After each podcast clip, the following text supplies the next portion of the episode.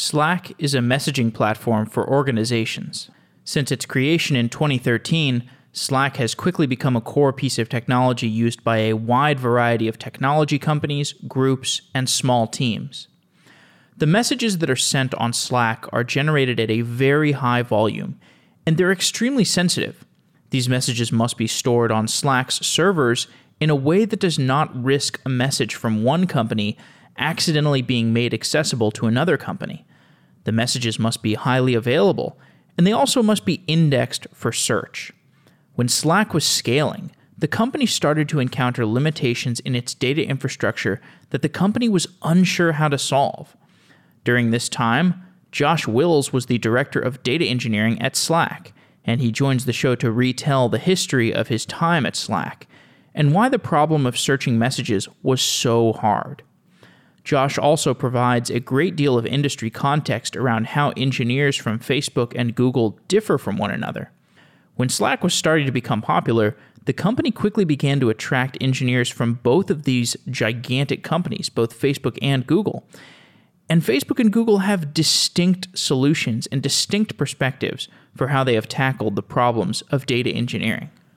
We are hiring a software engineer who can work across both mobile and web applications. This role will include work on softwaredaily.com, our iOS app, and our Android application. We're looking for someone who learns very quickly and can produce high quality code at a fast pace. We're looking to move beyond the world of just being a software podcast into more of a platform of information about software.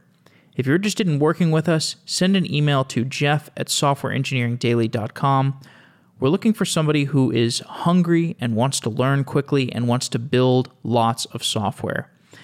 If you are that person and you're hungry, it doesn't matter what your experience level is as long as you have built and shipped meaningful applications. Send me an email, jeff at softwareengineeringdaily.com.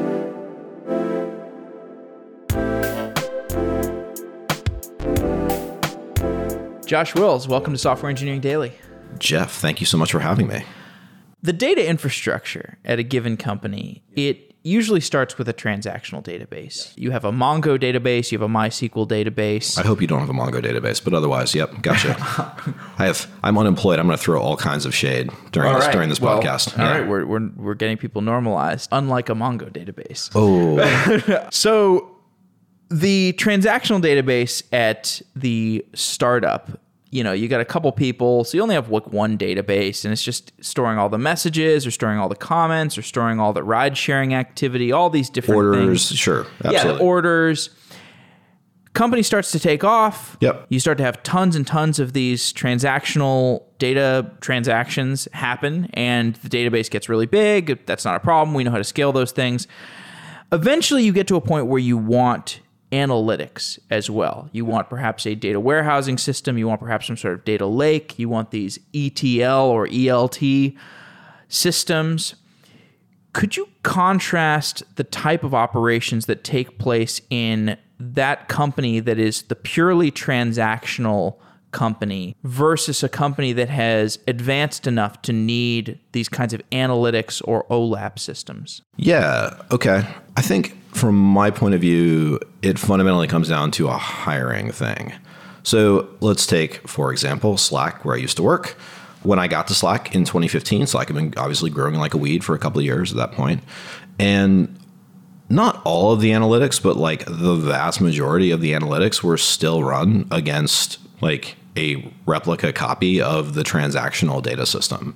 We had like a job queue infrastructure that we had built, and, and by we I mean the people who were there before me, since obviously I wasn't there at that point. That Slack had built for doing asynchronous operations, and obviously ETL can be thought of as an asynchronous operation.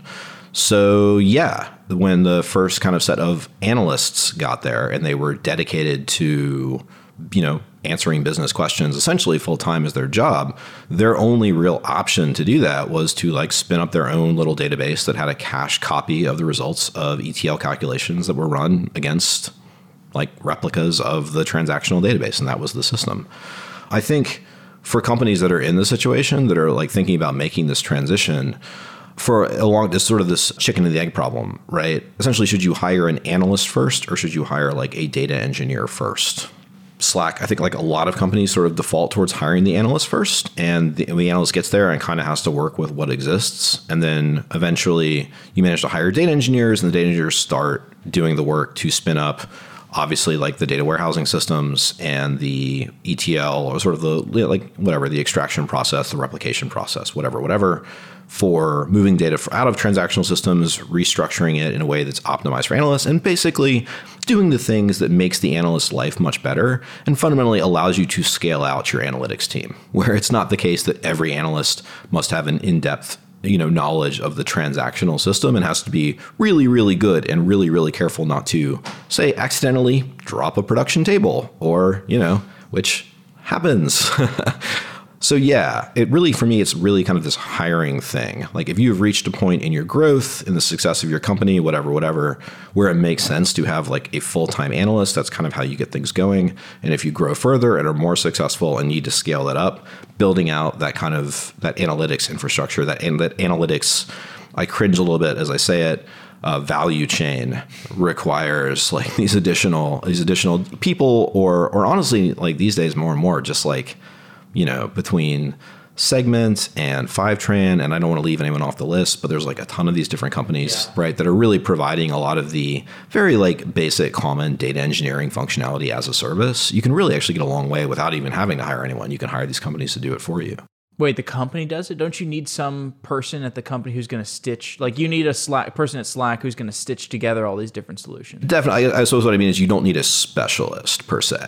Like, you can have a reasonably qualified just generalist software engineer who knows how to like stand up APIs and stuff like that and have them provision and and run these systems to do most of the work. Like you don't need necessarily like dedicated people, and in particular, you don't necessarily need like a specialist per se, someone who specializes or a whole team of people who specialize in this sort of data infrastructure, data analytics pipeline. It's, it's, it's one of those tricky things. There's a great Joel Spolsky has this this great essay. He has a lot of great essays, but the one I, I always go back to is the law of leaky abstractions. It's this essay about how we've created these layers and layers of abstractions on top of all the different things we built, and even as the abstractions like save you time, they don't necessarily like save you the cost of understanding the kind of intricacies and, and the aspects that like the abstractions are abstracting over, if that makes sense. Like I find that eventually, I'm trying to think of a good example.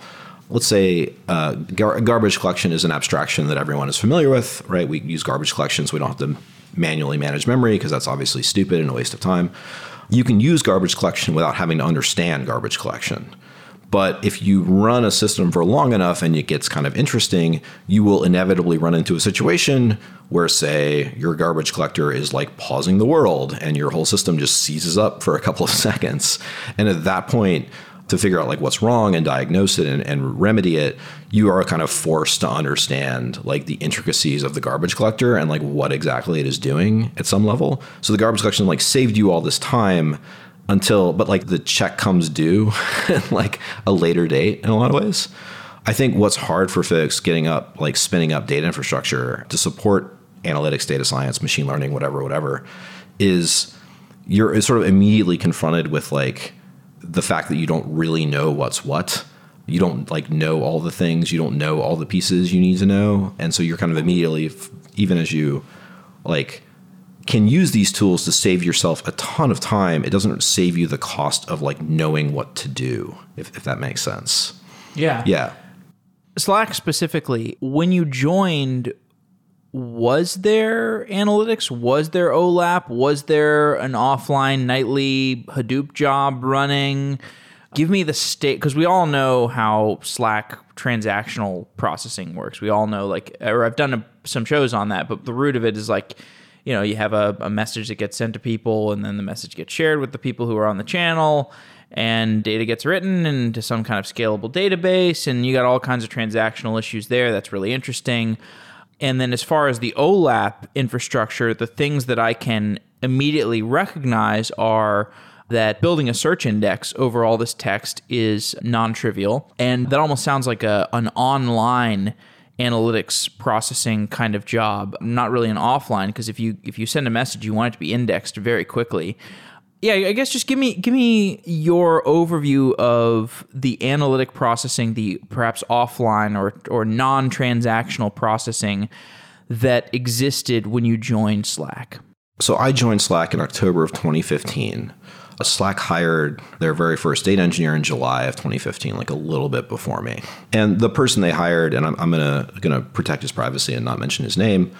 He's honestly a phenomenal engineer, like one of the best engineers I've ever worked with. And so I'm actually I'm gonna to change my mind. I'm to mention his name. It's it's it's Stan Babarine. He's absolutely incredible engineer. He had set up almost everything kind of by the time I got there to like nominally manage the team. I had to make a few. I, I made a few different tweaks. We learned things as we went along, but broadly speaking, we ran a Netflix style OLAP data architecture in the sense that everything, all of our data, all of our logs, and our sort of like replicas of, of production database tables and stuff like that were all stored in S3. We use Parquet as our file format of choice. We ran EMR clusters almost exclusively, and this was like really back in the dark ages of EMR. This was like EMR 3, EMR 4, which was just an absolute nightmare for reasons I can get into later. It's much better now. But it was Hive primarily for ETL and Presto primarily for interactive queries on top of it. And then we ran AirPal, which was a sort of short lived version of this, this thing Airbnb built it was a clone of a system at Facebook called HiPal for doing kind of query dashboarding, visualization. So like very lightweight, very kind of primitive sort of stuff. But it was fine. It's been obviously again replaced by much more sophisticated things at this point. And that was what we ran. And we initially started querying over uh, all of our application logs, you know, Apache access logs, all that kind of like the great stuff that, that, that is fairly standard.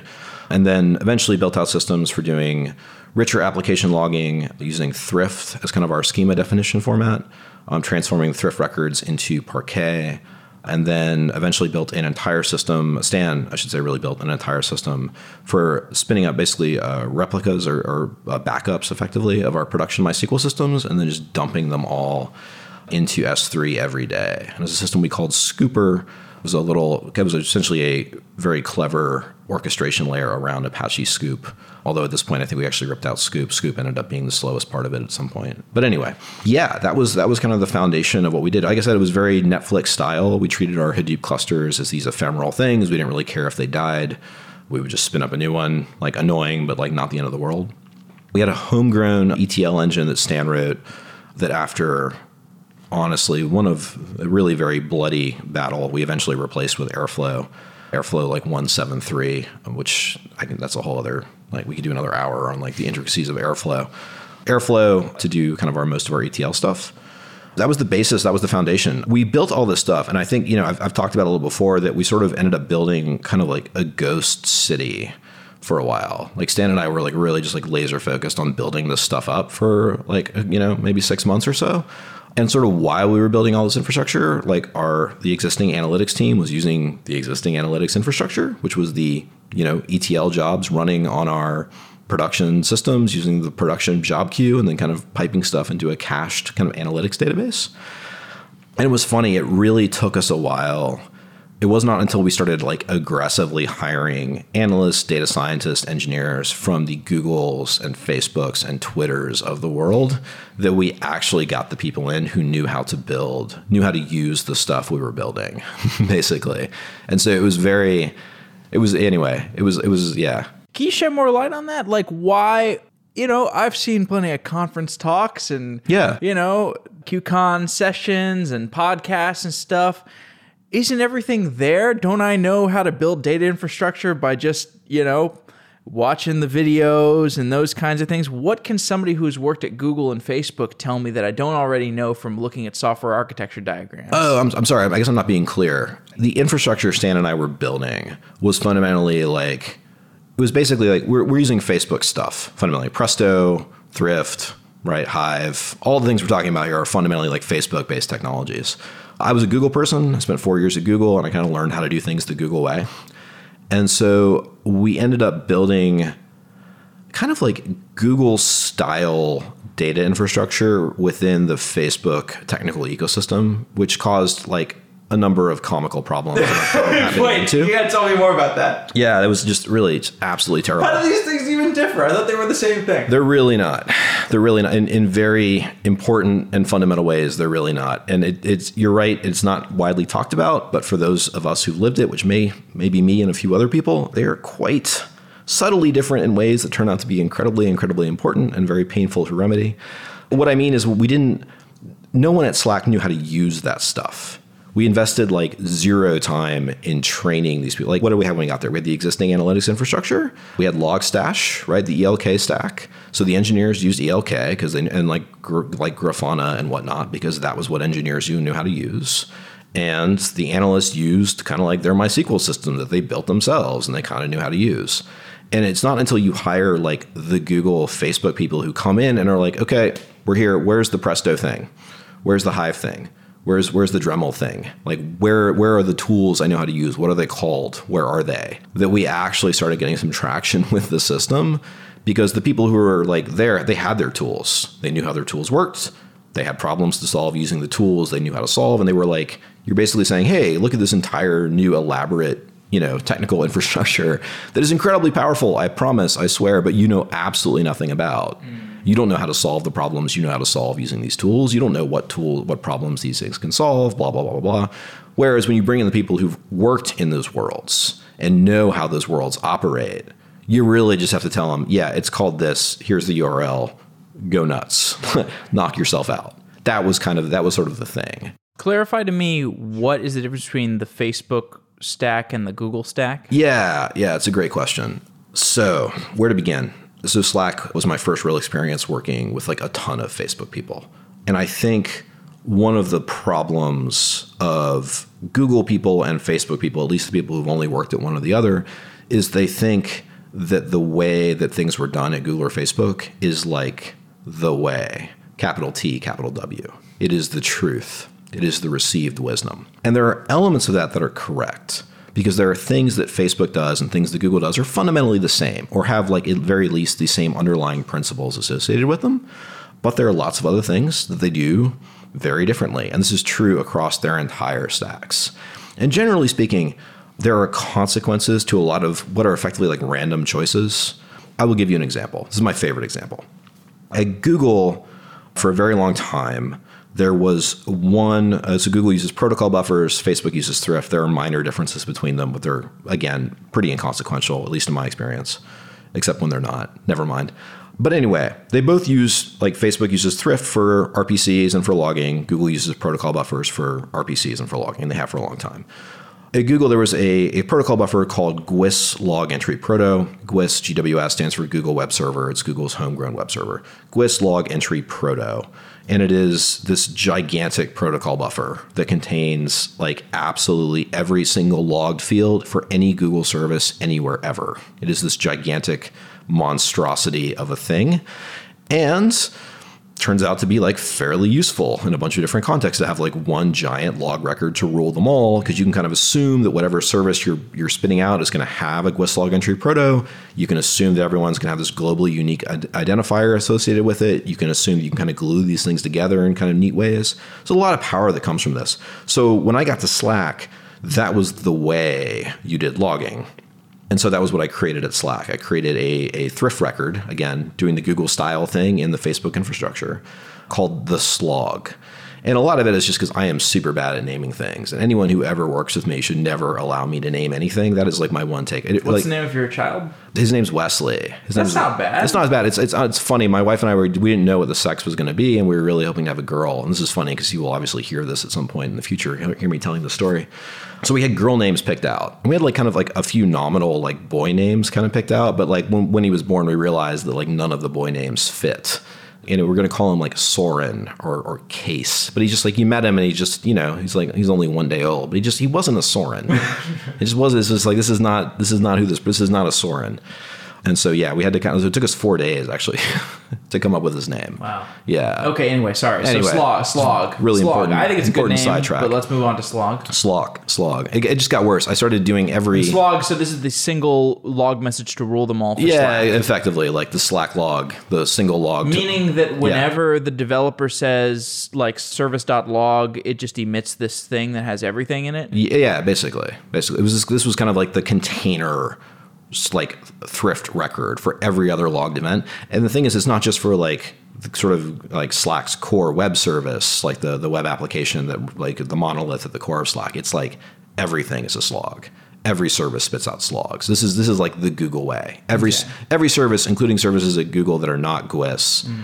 with a, a handful of exceptions, spit out a GWIS log entry proto. Every service at Slack spits out a slog, more or less. Again, few exceptions, but generally speaking, that's the way it works. That is not the way they do logging at Facebook. Facebook uses, I think, a much simpler system. Many ways is, is vastly better, to be honest with you.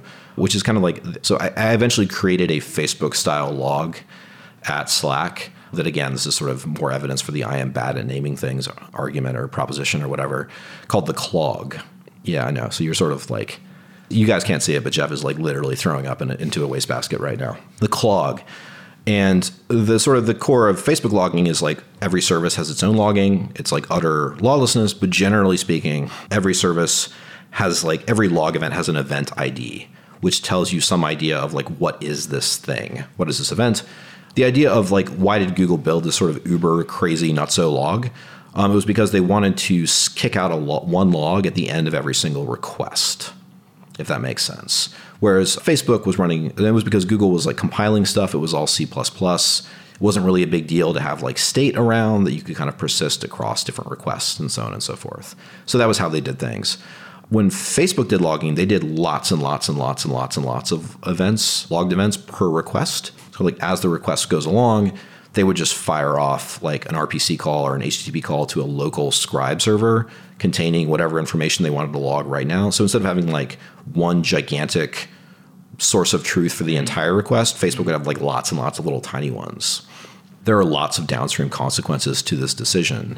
And the choice was honestly, in my opinion, just a function of the fact that Google was born at a time when like Kafka didn't exist. So like Google was using like essentially like a log rotate based logging system for their application servers for a long, long time. It was the world's best log rotate system, but it was just log rotate. Whereas PHP, stateless, all this kind of other sort of consequences of the way PHP works, every PHP request starts like de novo, nothing. There's no state, there's nothing, right? And there's actually some really great consequences to this. But anyway, so they opted for like lots and lots and lots of tiny events over the course of the requests.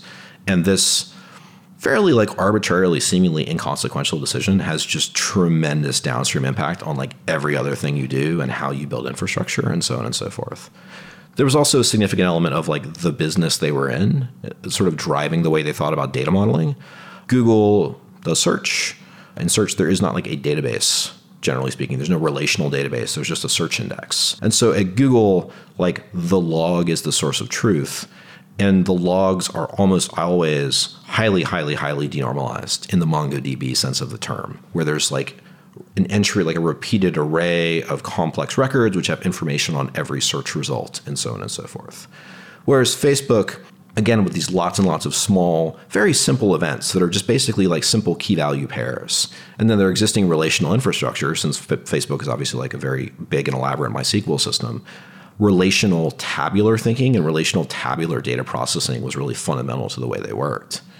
So Google was kind of born in a non-relational world and developed non-relational data infrastructure tools, most famously MapReduce. Facebook came along with like a, you know, very relational oriented system and in fact their original, you know, like data warehouse was essentially like Oracle and stuff like that. Hive came along later. So it was this kind of interesting situation where Google is born kind of non-relationally invents all of this very clever, brilliant non-relational infrastructure, comes along later and slaps some SQL on top of it via Dremel and Tenzing and other systems they built.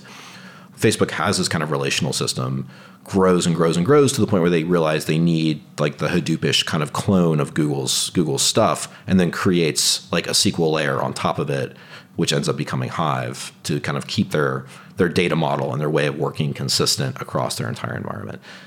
I think the decision at Google to create like GWIS log entry proto and do it the way it did was probably something that like an intern, you know, named like Kevin or Susan or whatever created like one day in 2000 thinking nothing of it that had this just enormous downstream ripple of consequences. and the thing to remember is from my perspective, showing up at Google in 2007, 2008, I can't tell because all of this stuff has grown up around it, right? There are all of these sort of subsequent decisions that are coming, and I didn't see it happen. So I don't know I don't know the history. I don't know this stuff. So to me, it's all just truth. It's all just received wisdom. This is how we. episode, the history Yeah. of, of Gwiz log entry. I would be happy to. Again, I am unemployed, have nothing else to do, and I, I love clearly talking about this stuff in a way that I, I think I maybe had forgotten over the last couple of months. Well, we need to find Kevin or Susan or whoever it was. I who- would love who- to. Who did that? I'm sure they're in witness protection at this point. Eventually, the funny thing about Gwistlog, a couple of years ago, Google actually like finally hit the scaling limit of Gwistlog entry proto, where there was so much. There's too many fields. Yeah, and kind of like you know in the Android sense, where like Android has this limit where you can only have like sixty four thousand functions or something like that in a binary. There's some weird limit around this. Oh, wow. Same thing happened with the Java compiled version of the Gwistlog entry proto, where it like exceeded the capability of like the of the Java compiler. this kind of stuff happens at Google all the time. They they handled it, but it was just kind of like. The bill came due. It just it just came due like in after 15 making me years. sick, man. I'm sorry. It's just this is I don't know. This is the nature of the terrible industry that we've chosen to work in. This is just like what we do to ourselves. Human beings, man, Right. damnedest thing. So we've gone very deep on this I know. I don't know Eso- why, but esoteric subject of how Google data infrastructure and Facebook data infrastructure differ from one another through the lens of the differences in how the logging infrastructure developed or the log message infrastructure. And I understand there were downstream ramifications, and so you have a, a divergence in in the system design there. And then at Slack, you're post Google, you're post Facebook, um, timeline wise, and you've got engineers from both of these places coming in, and they're discussing how should things look here at Slack. I mean, if you've got these two past systems where things were one way in the Google world, things were another way in the Facebook world, how was a resolution reached as to how things should be done at Slack? yeah, it's a it's a great question. The honest answer is that when I got there, I made essentially all of the decisions about how things should be done at Slack, and I made a number of them. And I was coming like largely from a position of again this this sort of myopia, right? Of not understanding the evolution of these systems and not under really like not understanding of the decisions I was making, which of them were based on principles and which of them were just sort of like path dependent consequences of random decisions that were made earlier in time, if that makes sense. So when the Facebook people got there, they were mostly like angry and confused about like why I was doing things or why I had decided to do things the way I had done. And not being like the world's most mature or enlightened person either today and certainly not 4 years ago, I was not I would say I was not overly sympathetic to their concerns, broadly speaking. I would say like, well, you know, that's Facebook, it's great. Y'all are obviously very successful, you've done well, but you know, I'm from Google. This is how things are done. Just just trust me. Didn't go it went over about as well as you would expect it to, mm-hmm. like all that kind of stuff. So my, my education was hard and difficult, but I would say very well learned at this point. Anyway, for some things, I would say when the a lot of like sort of the choices or the way things were done were generally like a function of the first mover. There was too much to do. There was a million things to do. There was so, there was no shortage of things to do. Like everything needed to be done. We were doing things as fast as we could, and we were just trying to keep the lights on the vast majority of the time. Just keep the data flowing, keep the pipes running, that kind of thing. So generally speaking, if like a Facebook person came along and said, "Hey, there was this thing that was really useful at Facebook. I think we should build it here." I was like, "Great, go for it. knock yourself out. Just don't talk to me for the rest of the week, and, and that'll be fantastic. Which is, again, as the director of data engineering, was not like the right response, but neither here nor there. And a lot of those things were just like phenomenally great and incredibly powerful and, and taught me a lot. And I think very much taught me, oh, wait, it's possible that some of these Facebook people kind of like maybe know what they were doing and had like some pretty good ideas about how stuff should work. It's a lot easier. I don't know if it's better, but it's certainly a lot easier go without saying that I would do a lot of things differently had I had to do over again, so many things differently. The irony, of course, is that in doing these things differently, no one would appreciate what I had done because they hadn't had the experience of not having it, if that makes sense. The terrible analogy I like to use is no one appreciates the person who on September 10th, 2001 mandated that every single like airplane cockpit door had to have a lock on it, right? Like we don't we don't appreciate these decisions, right? You can't really appreciate all of the pain that something saves you. Yeah. The vast majority of the time. Right, right, Right. right. That kind of stuff. You just take these things for granted. This is just like the way it works. And Sure. of course it works that way. And that's fine. I might joke, I think my tweet was something like when you when you're an early technical person, and this is just, you know, vastly more true, I think, for like CTOs and the very early, early technical employees at Slack and other places, is you make an enormous number of decisions. And the vast majority of them were correct and good. And if you hadn't, then you know, guess what? You wouldn't be in business anymore, right? But those good decisions are like invisible. no one can see them. They're taken for granted. And of course, because you're a person and you're imperfect and you can't see the future, you make a small number of like bad decisions. Some of them are like really, really bad. And those bad decisions cause pain and suffering for everyone forever, and everyone like kvetches about them and, and all that kind of stuff. And that's your reward. Congratulations. Hopefully you get a bunch of money to go with it, I guess, when your company goes public. But that's that's the deal. It almost seems like the decisions didn't matter that much. Like Some of them do, some of them don't. Some of them do, some of them don't. Yeah. But you can just com- you can always compensate for them, right? Like you always just figure out some architectural way to compensate for them, and that sometimes that architectural way of compensating for them ends up being a strength of of the company later on. And But you can always compensate for any almost any bad decision with sufficient money, like broadly speaking. I mean, I think, you know, Airbnb is, is I think in many ways like a phenomenal case study. I mean, they essentially just like literally airlifted an entire Facebook data team over to their company around 2014. And the team came in and I mean, you should get like I, mean, I actually recommend some Airbnb people to have on the show. Sure, it's a fascinating. It's like one of my favorite stories. Mm. That was great, and that they just like because they were just. I mean, they were like it was a disaster. Like it was an absolute disaster. It was well, just, anyway. hey man, you get, get a bunch of designers building a company, you get the worst and the best of that. I mean, I think there's a lot of truth to that, and that's just the way it goes, right? The Facebook people came in and they rebuilt like the Facebook data style, and like I said, that solves a lot of problems. There's none of this nonsense conflict about like should we do like sort of these ridiculous, you know, like do we eat our eggs with the you know the top, whatever the Gulliver's Travel thing, like do we eat our eggs with the top or the, the thin end or the thick end, whatever. Like there's I- kind of I religious was, I wars, was, I was right? with your analogies until then. until then. you, you lost me. There's one of these in Gulliver's Travels. There's this like Jonathan Swift is parodying this idea of like some kind of religious war between two groups of people. One of whom eat their eggs like you know crack their eggs on the small end, and, and like and some of them do it on the the, the bottom end, the Uh-huh. Oh, bottom of the top, and this is like a Ah. battle. This is a lot of like for a soft-boiled egg. yeah, for a soft boiled egg. This is a lot of like the religious wars we have around technology choices are fundamentally like this. They're kind of like stupid. And so skipping all of that, awesome. Saves you a lot of time. That's that's great. A lot of time, a lot of heartache.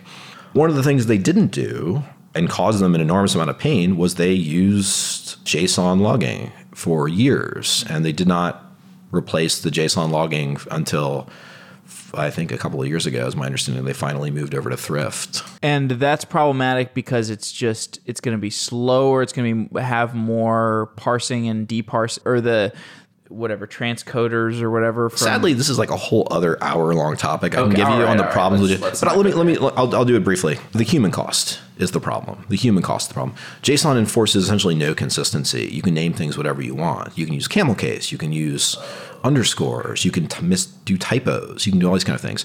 And so your application logs, which are obviously very useful for lots of things, have essentially no structure and no reference for like what the is in them. So to compensate for this, you hire, and Facebook did this too for a long time, armies of data engineers who effectively become the schema. They become the schema. They are they, they like you can either have like a thrift record and impose a small cost on everyone whenever they want to log something. They have to update this stupid thrift record, right? This stupid thrift schema to say what they're going to log, or you can have utter lawlessness and have like a data engineering team that needs to scale with the rest of your application engineering team to deal with all of the vagaries and subtleties of all the different logging things. And that's what Airbnb had for a long time. Because you have to, because like otherwise you go nuts, you go insane. They fixed it. It's really, really hard. It takes a long, long time. It's incredibly expensive to do, human capital, time, all this kind of stuff, but it can be done. let's refocus this on Oh, God, do we have to? Okay. so from 2015 to you left in i guess this year right yeah, I left, I'd say November 1st was my last day.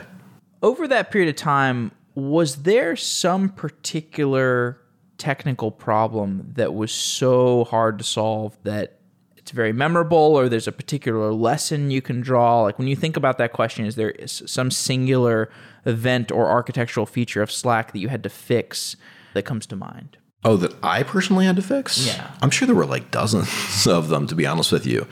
I I think the one I am most familiar with was rebuilding Slack Search.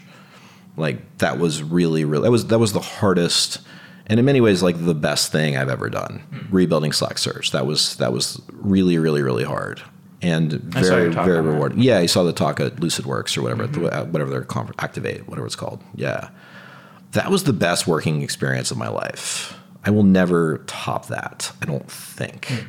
If I had to guess, if I work for another twenty years, I don't think I will ever top that working experience. Yeah. So why isn't that just like like building i mean i think we did actually did a show about search at airbnb but you know airbnb has tough search problems every company has tough search problems we can take elasticsearch off the shelf or take Solr off the shelf or whatever. Call call the elastic folks. Call lucidworks yeah that's right. Call the aws elasticsearch service team if you're on a budget. That's right. Algolia has good people. I mean algolia like, has good people? lots of good options. Why can't you just do that? Why yeah. what's so hard about it? Yeah yeah it's a great question. Most people can do that. You're absolutely right. The vast majority of people can.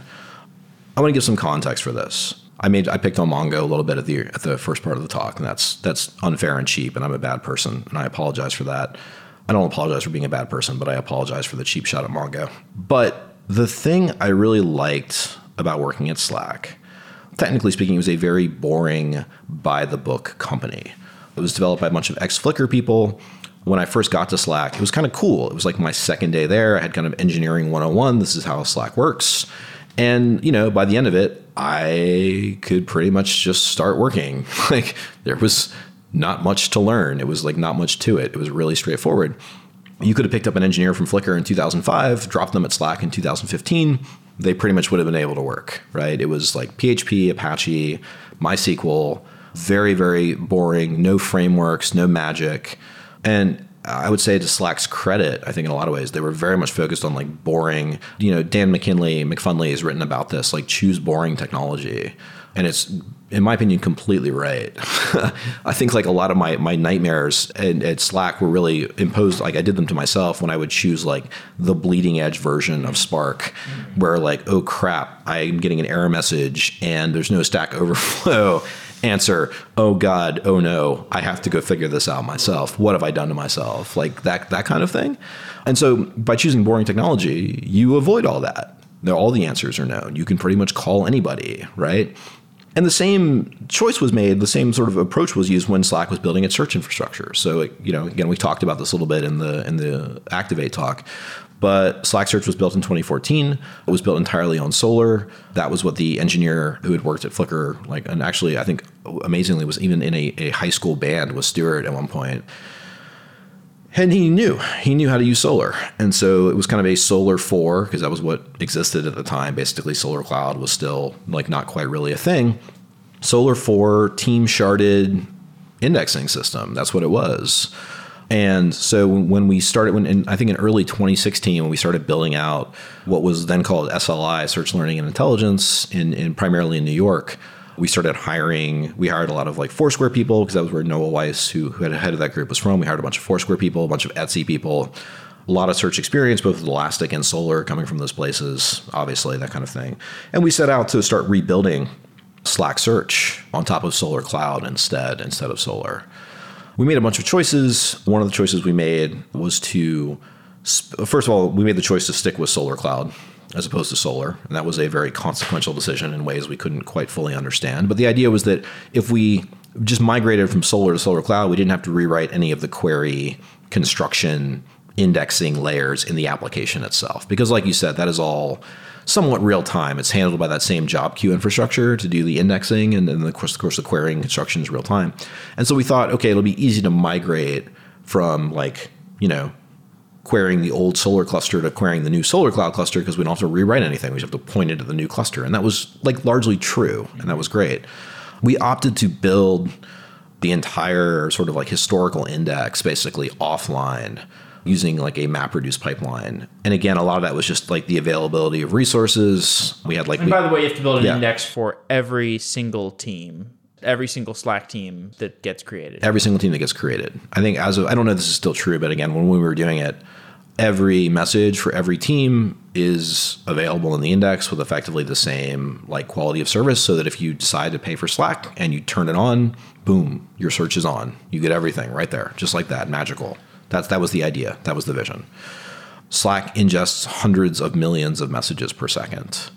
The query volume is maybe like one one hundredth of that right broadly speaking. So unlike say an e-commerce search or like airbnb or whatever events index messages are coming in much much much much much much much much much faster than queries are. And this has like this is basically like elasticsearch style querying and, and structure and stuff like that right?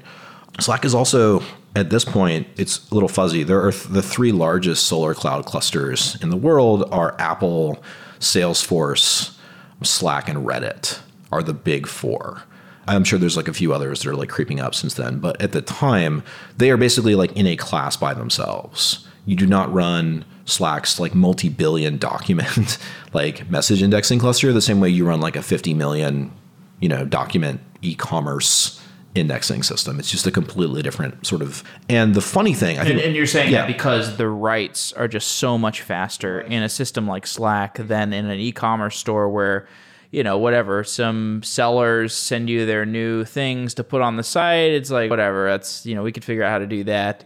You know, you just have such high volume. with That's the- With the messaging system. with the messaging system, the write volume is just so off the charts hard. In the same way, like a logging system has effectively off the chart write volume compared to read volume and stuff like that. And just Yeah. for a little bit of context for people who haven't thought about search, every message that comes in, so let's say it's a message that says, Hello, I am Josh.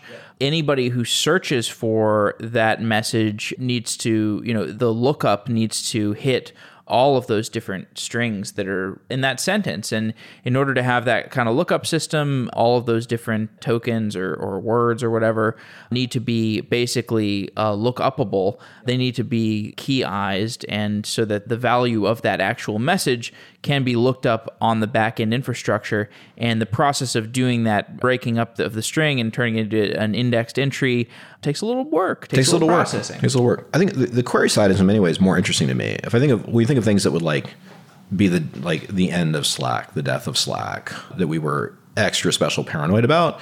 Slack search is kind of like Texas Hold'em. There are messages that you can see and only you can see, and there are messages that are public that everyone can see to a given team, right? If we ever, ever return messages to people or files to people that they were not allowed to see, that would be an absolute catastrophe.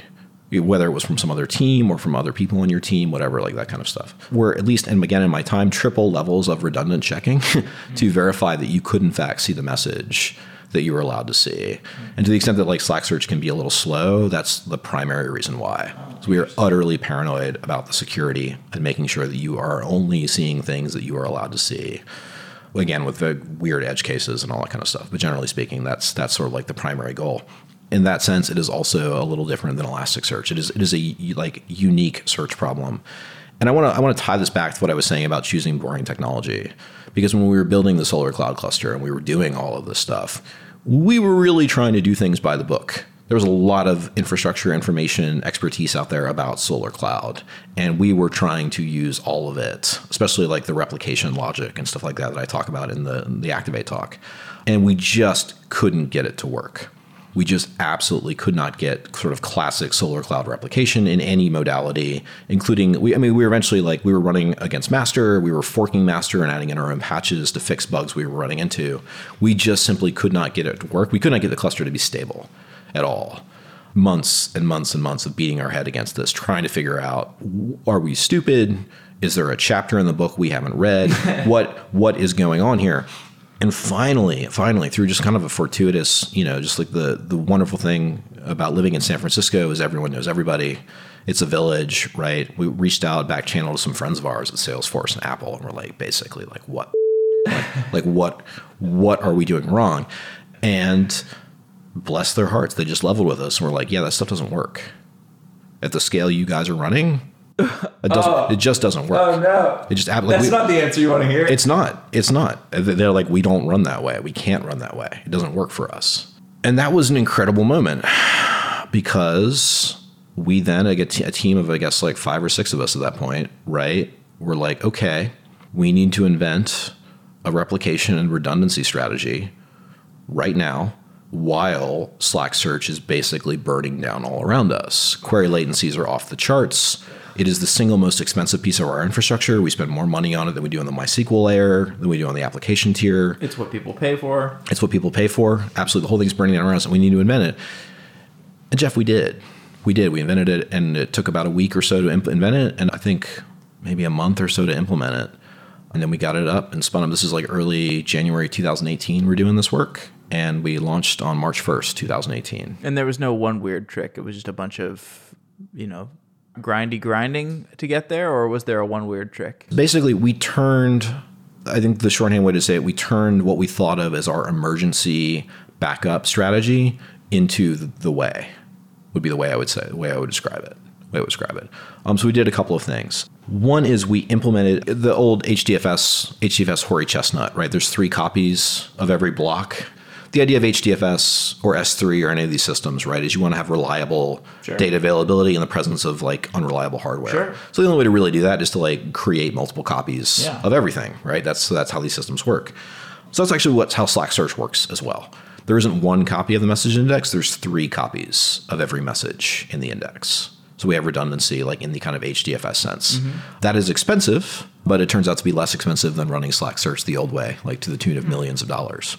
So we create like basically if a shard in the Slack Solr Cloud cluster dies, we know what sort of index segments, so they're called segments, like the data files, were on that one. There are other copies of them elsewhere. We spin up a new cluster, we copy over the segments, we kind of like replay things basically to get them caught up to like the latest and greatest. Like if someone adds an emoji reaction, that updates the document. If someone deletes a document, that's obviously a thing, all that kind of stuff. We get them caught up and we reintroduce them to the index.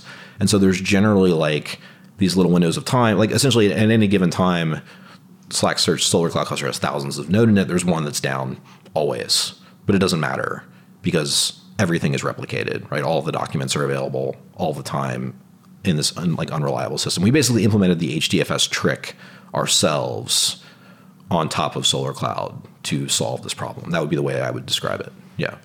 And I'm just having trouble understanding why the that's like a, a reliability or a durability problem. Yeah. I guess I'm having un- trouble understanding what was the bottleneck that that solved. So the way that Solr cloud reli- like reliability durability works would be the way that like sort of classic master I don't like to say it master read replica. So yeah. I don't want to say that master read replica sort of my like MySQL replication works. That's the way it sort of classically works. Is Solr cloud itself will you write a record to a Solr cloud node and it will replicate that record for you in the same way that like a MySQL database will replicate a row to a read copy. And if that MySQL node dies or that Solr node dies, no big deal. There's a read replica ready to go to start mm-hmm. serving stuff immediately. Mm-hmm. That's that's the way like a MySQL replica. Solr uses a very similar kind of strategy, like a database replication strategy. So it's basically like the replication is in Solr Cloud. We don't do that. We do the replication ourselves at the application layer. Solr Cloud is not mm. allowed to do any replication. We manually, again, behind And the you do it scenes, twice. three times replicate. Yeah, every message into the index. Sorry, so Solr replicates once, you replicate twice. We do. Okay. I mean, Solr can replicate an arbitrary number of times in the same way that MySQL can have an arbitrary number of read replicas. It's the same idea. But you re- needed to write your own for some reason? we did. Yeah. What was the problem with Solr Cloud's It can't handle the write volume that we're throwing at it. Oh, so what would you have to buffer it or something or Um, I mean, no, it can handle the write volume fine. You just need to shard it out kind of like broadly enough. Oh, okay. So you parallelize the indexing. Well, yeah, but I mean, obviously you'd parallelize the indexing. And what I mean is, is we parallelize the replication. So Okay. I, I have I have like X nodes necessary to serve my query volume, right? If I'm going to have one replica, I'm going to have two X those number of nodes. Does that make sense? Right? Master serving Mm-hmm. Yeah, queries, yeah. replica, so taking writes, serving queries, replicas on the back end. Yeah. right? Instead of letting Solr Cloud handle that that 2x replication, Yeah. we just take the 2x nodes and just shard things out that much more, if that makes sense. Just like scale things out this way, and then we do the replication ourselves at the application layer. Hmm. So the application now has to do three writes, And of course, there are like transactional sort of problems with that too, right? What happens if the hmm. process dies while it's doing the writes and blah, blah, blah, blah, blah. There's all this stuff that can happen. So you create a different set of problems for yourself, but they're like solvable, tractable problems in a way that like reinventing Solr Cloud's entire replication strategy from scratch in three weeks was not going to be like tractable. What problem did that solve? Availability of the documents when a, when a node goes down. Okay. So if a node dies, Right. I want to make sure that I can still query the documents that are on that node. No, no node like the, part of the index shouldn't like disappear just because some node dies. Okay. So in the Solr version, you would have just been blocking too many times because there would be no no node that was replicated, or you literally would have like events where you would lose data and Yeah, you definitely don't want to lose. I, I mean, losing data was the primary fear. so you would actually lose data. I mean, no, in the sense that like the message would still be persisted to MySQL and could be recovered later. And mm-hmm. again, multiple layers of redundancy in every way, but the message would not be queryable for some period of time, like on the mm. order of it could be days, it could be hours, it could be that kind of stuff. The message would be mm. unavailable for query. Mm. You could not find it, which again, it's tricky with this stuff, but it's like if businesses, if it's like oh, I need to find a receipt, I need to find an invoice, it's a big deal. I need to be able to find it right now. Yeah. Anyway. So that's a problem that Apple or Salesforce would have encountered if they had the right frequency. and and they do. Slack. they do. I would say it's not even close. Apple and salesforce are like orders of magnitude larger than slack. Like apple is like all of apple mail is backed by Solr cloud salesforce like effectively salesforce is essentially like a i'm i don't want to offend anybody. Salesforce is in my understanding a thin veneer in front of like a custom Solr instance. Like uh, search is like it's a massive interface for for salesforce. A lot of discovery navigation happens via search and like every object in salesforce is available for query and Solr and kind of has to be. They are by far the heavy duty, yeah, absolutely Solr Solr users. and so why wasn't that bottleneck an issue for them? It was. Oh. Yeah. Oh, so when you when you went to them and said, "Hey, this doesn't work," they literally said, "Yeah, we have noticed Yeah, we- that, we and know." we're suffering from it." I would say we've worked around it, I think would be what they would say. Hmm. We have we have found ways to yeah, deal with that constraint in ways that were appropriate for our individual use case and our needs. Okay. And we re- and we recommend that you Slack also find a way to work around it that is appropriate for your use case needs. Like, but basically, just if anything, they, they were kind enough to tell us to like stop banging our heads against the wall, which Right. in a lot of ways is the. I mean, it's kind of like it's the. Uh, just knowing that a problem is solvable is in a lot of ways all you need to solve it, Yeah. right? Well, and also that there's no easy solution. Yeah, that's there's right. no off the shelf thing. There's no off-the-shelf problem. thing. You're gonna have to work through it yourself. Exactly. It was, you know, I feel like at some companies there's a strong tendency to like never run into this problem because there's like they love reinventing the wheel, or they're Google and they love vulcanizing their own rubber, like like all that kind of stuff, right? Don't just reinvent the wheel; we vulcanize our own rubber. That is the Google motto. Companies love this. A lot of engineers love it. I get it. It's super fun. At Slack, that was very much not our mentality, and it was so much not our mentality that it took us a really long time, and in fact needed like a swift kick in the head, basically to say, "Hey, Slack." you need to reinvent the wheel. You need to invent your own wheel. There is no there isn't a wheel you can go buy. You have to go create it. And so you said that this actually impacted the client logic. It didn't impact the client logic. It did not impact. the The, the virtue of the system, like by and large, was that like we abstracted that stuff away through a proxy layer, so that like the client didn't have to care. Okay, that's great. Did you have caching layers you had to create on top of that search system, or was it was there uh, a best practice for dealing with the caching stuff? To be honest with you, no. Um, Slack Search doesn't cache. I guess would be like the TLDR. Slack Search doesn't cache beyond like the very minimal sort of like you know like the OS doing SSD level caching for segments that get hit very often. There are teams that search a lot more than others, and like you can use just kind of again you can use off the shelf like Solr Cloud caching. We can use our off the shelf kind of like message caching infrastructure for like pulling fully kind of hydrated messages mm. from MySQL and sticking them in a cache. Like all that stuff was not, but there, there's we we experimented with a number of different kind of caching approaches, and generally speaking, beyond the fact that knowing that some teams query a lot more than others. So basically, the, the TLDR of this was that the thing we got from building the off the index offline via MapReduce was fundamentally the ability to restructure the index so that things would cache better, putting all of the documents from the same team together in the sort of historical index was the single biggest performance improvement we got, like just by a wide margin. Because again, when we're doing writes, the messages are coming in from every team. They're coming in so fast. You just stick them wherever you can, as fast as you can. But when you're doing the historical index, um, you actually have the opportunity to restructure things to make the reads vastly more efficient and vastly more cache friendly. And so that was that was a massive. That was like to the tune of like 300, 400 milliseconds off of P95. That was a really big win. Yeah, but no no additional custom caching. It was just being smart about how you structure the index. Yeah. Taking into context your experience at Google and also at Cloudera, you were at both those companies for four years, respectively. Yeah. Uh, you've been at other companies, and then your your four years at Slack. What is distinctive about the Slack culture, both from a product perspective, from a long term perspective, and from an engineering perspective? What makes the company distinct culture wise? Slack is by far the most product oriented company I have ever worked at. I have generally worked at engineering driven, engineering led companies. Uh, Google uh, is engineering driven to a fault. Cloudera I don't know. I don't actually know what Cloudera is anymore, but when Cloudera was there, Cloudera was very engineering driven, very much so. Slack is not. Slack is product driven in, in a way that was, let's go with jarring for me. It was very, I was very surprised. It was very different than like the way I worked and stuff like that. Product driven mean like top down. We're going to design a product and we're going to engineer around that. Yeah, very much so. Very much so. Yeah. In the way that like Apple is product driven in the way that like lots of very successful companies are product driven. But again, coming from like my limited experience and limited perspective, I assume that all successful companies were fundamentally engineering driven companies. And that's not Slack. It's just not. It's just not who they are.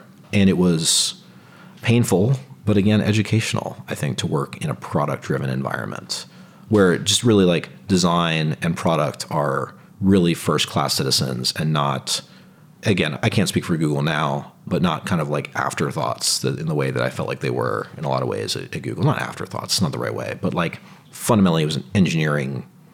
Yeah. Well, they have so much money. They're they're now a product company and an engineering company. Yeah, I mean, absolutely, and a design company, and they, they can absolutely throw enough money at any problem they want to be anything they want. No question about it. Whatever version of a company you like working at, Google's got something for you. I would say, broadly speaking, Slack is not that. Slack's a product-driven company.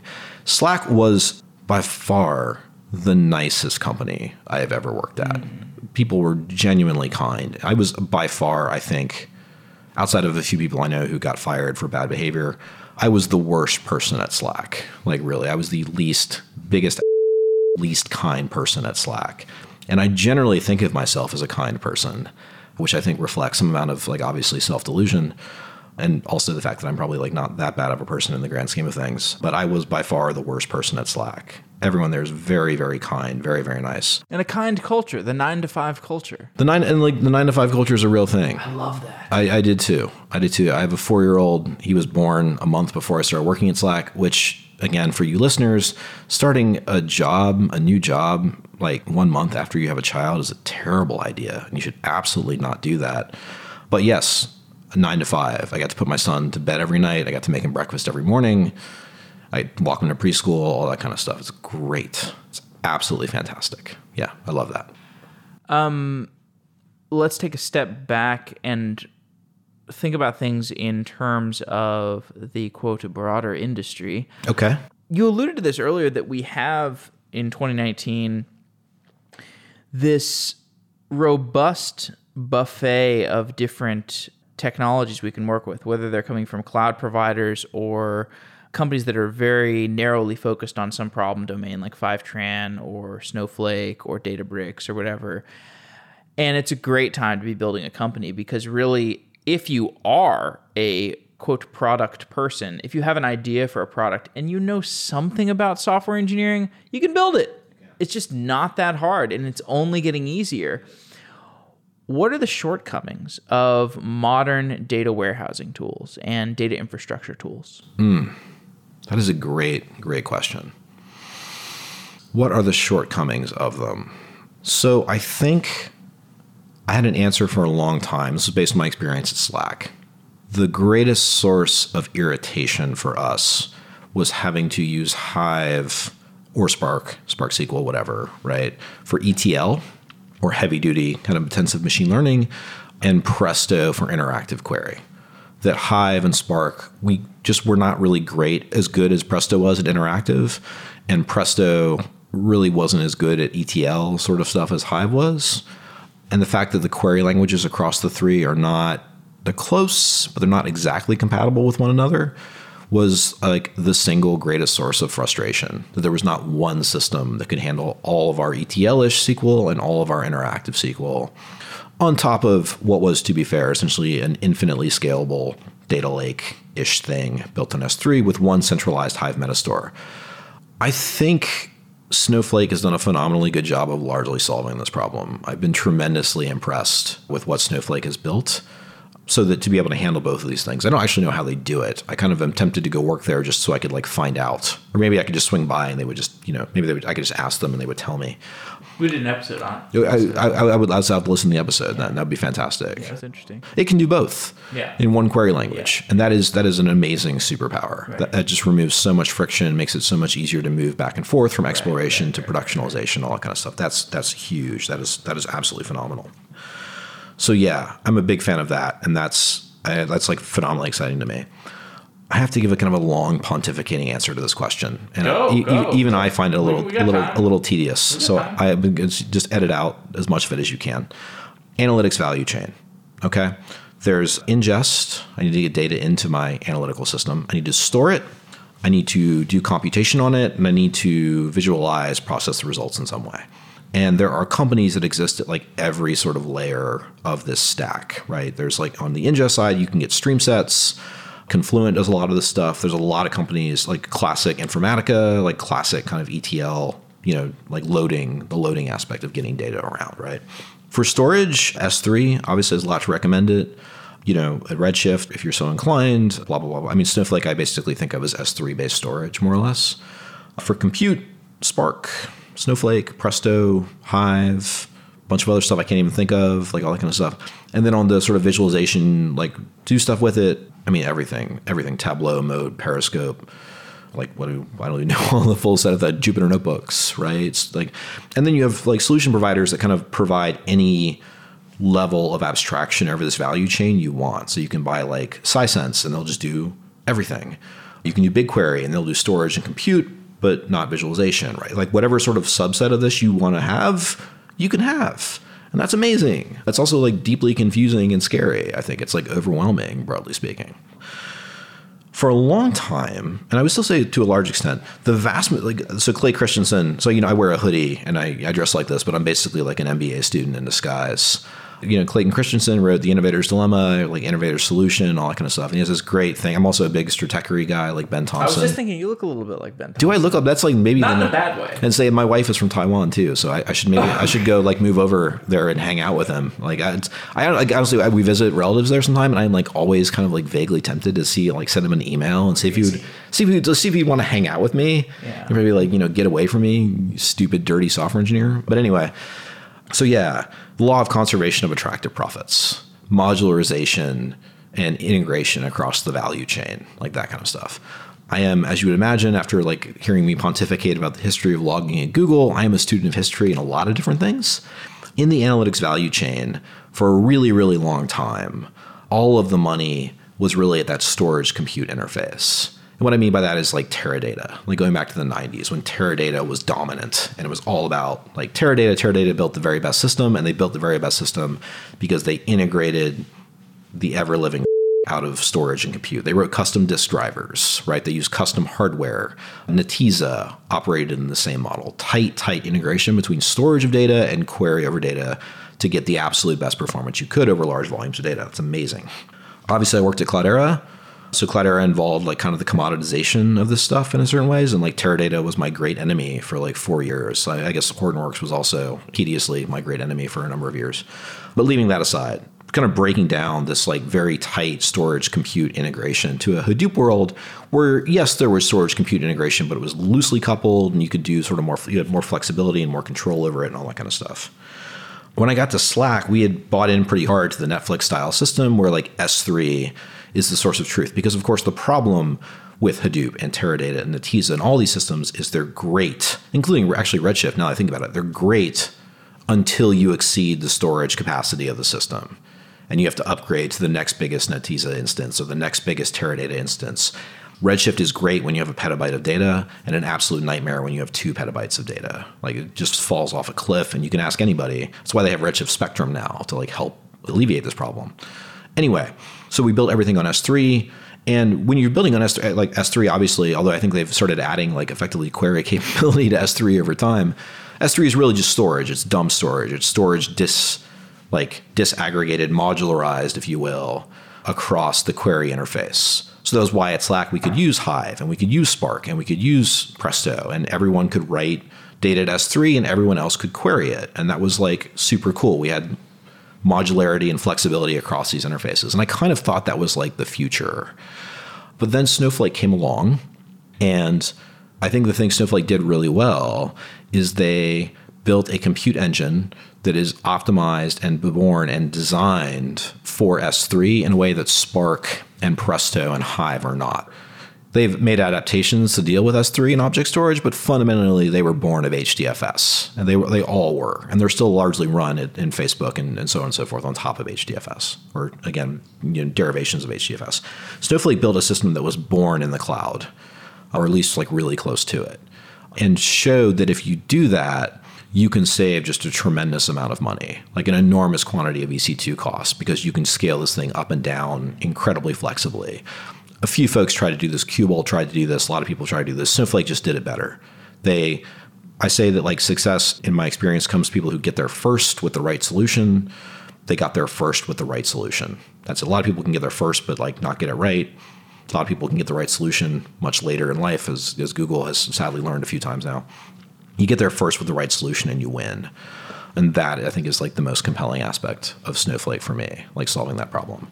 I wonder how long this goes on though, I guess. I feel like there's sort of still and maybe this is just wishful thinking on my part. I feel like there's still sort of an inexorable force that is pushing like towards modularization of storage and compute where these two things do not actually have to be super tightly integrated together.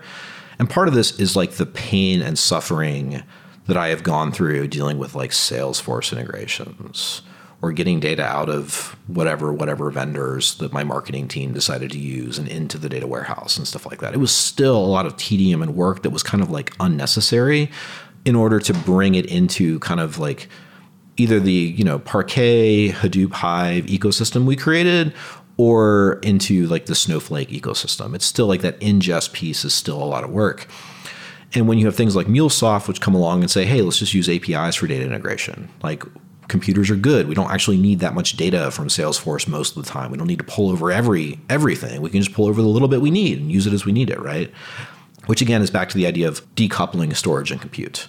That like the storage can be in Salesforce and it can be in Marketo and it can be in S3 and it can be in wherever, and we can throw a query interface on top of it that can talk to all of those different things that for me is like the most interesting kind of question for the next like five years. Like, what happens to that storage compute interface? Because honestly, that's where all the money is.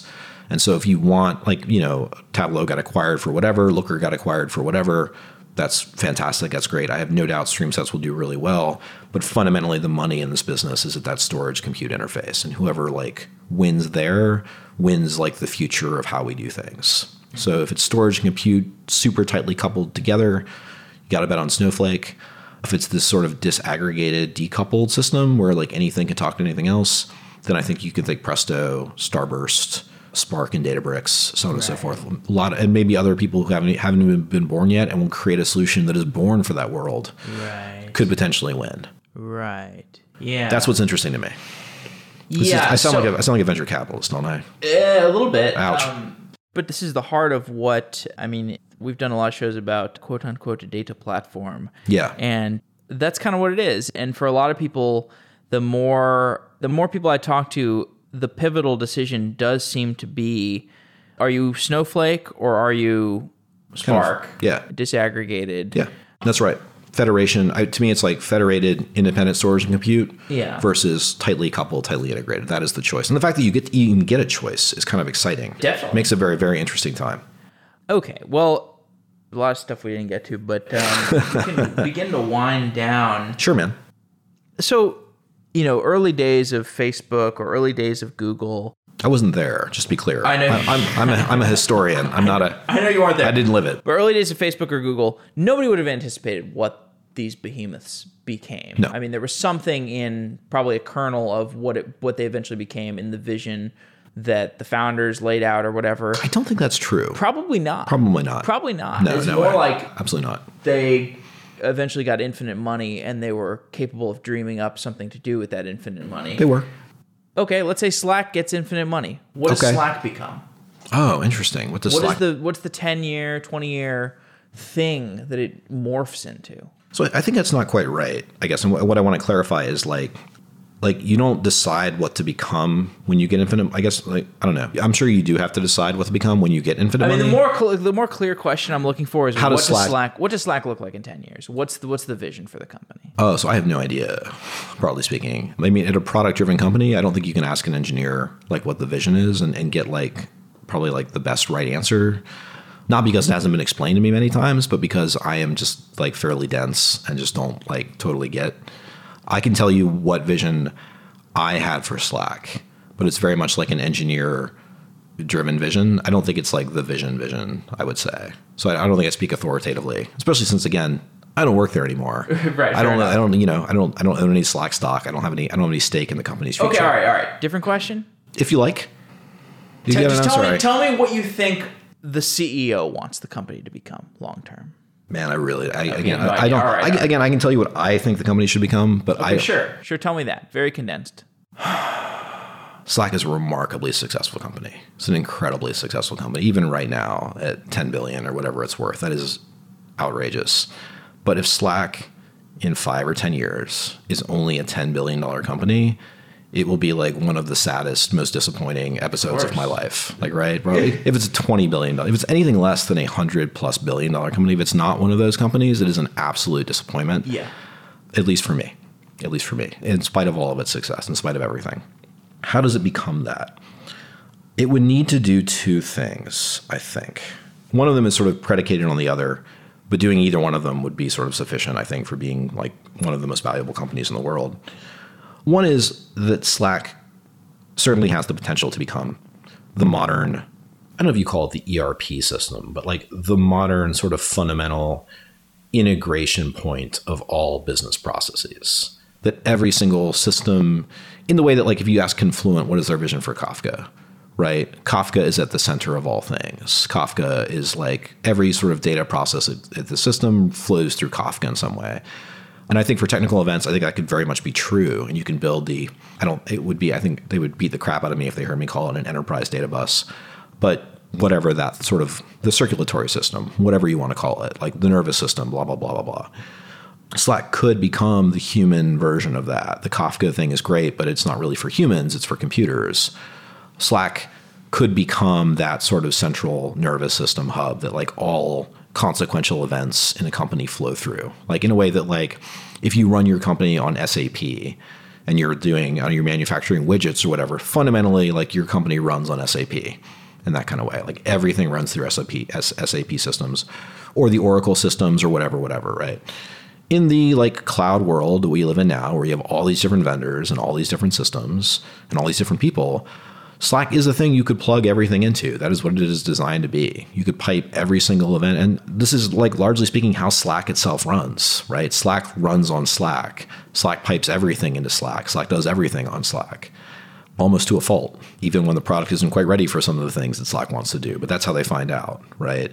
Being that hub is an incredibly valuable place to be because it would enable, I think, you to build, and I just kind of want to punch myself as I say this. Like it would enable you to build like the AI sort of machine learning driven systems that would help people run their businesses better. And you could be like really like the global brains of the operation in some non-trivial sense.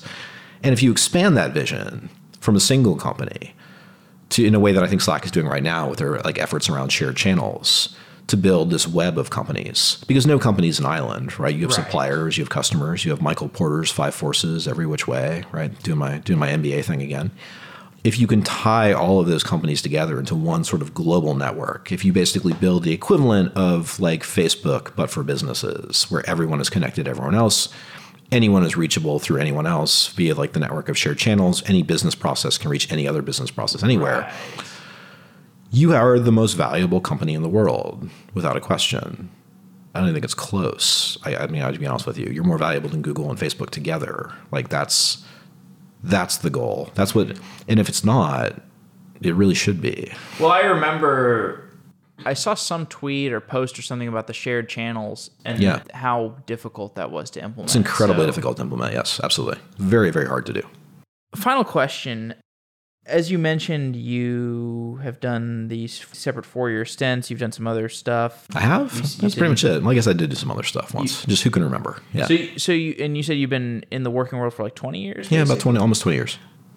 Any distinctive perspective on how the nature of work is changing? This idea where most of us are going to offices, Mm-hmm. The way that companies are built. I mean, obviously, we can we can have the typical conversations about oh, Yeah. going towards remote work Remote or work whatever. blah blah blah. but Yeah, exactly. Any just subtle or distinctive thoughts that I might not hear from someone else? I don't really have any. I mean, it's just not something I give a lot of thought to. Okay. Just to be honest with you. Yeah. Okay. I do not feel like I have anything meaningful to add. All right. Well, Sorry. that's fine. Yeah. Closing I, feel, I, thoughts? feel, I feel like in many ways, you know, me saying no, I don't have anything meaningful to add is a pretty good metaphor for this entire talk. So I, I, I- I would probably just leave it, Okay, leave it all at right, that. all right, yeah. all right, all right. Fair enough. Fair enough. Josh Wills, thanks for coming on the show. It's been really fun. Thanks so much for having me. Good stuff, man. Thanks a lot. Yeah, great conversation.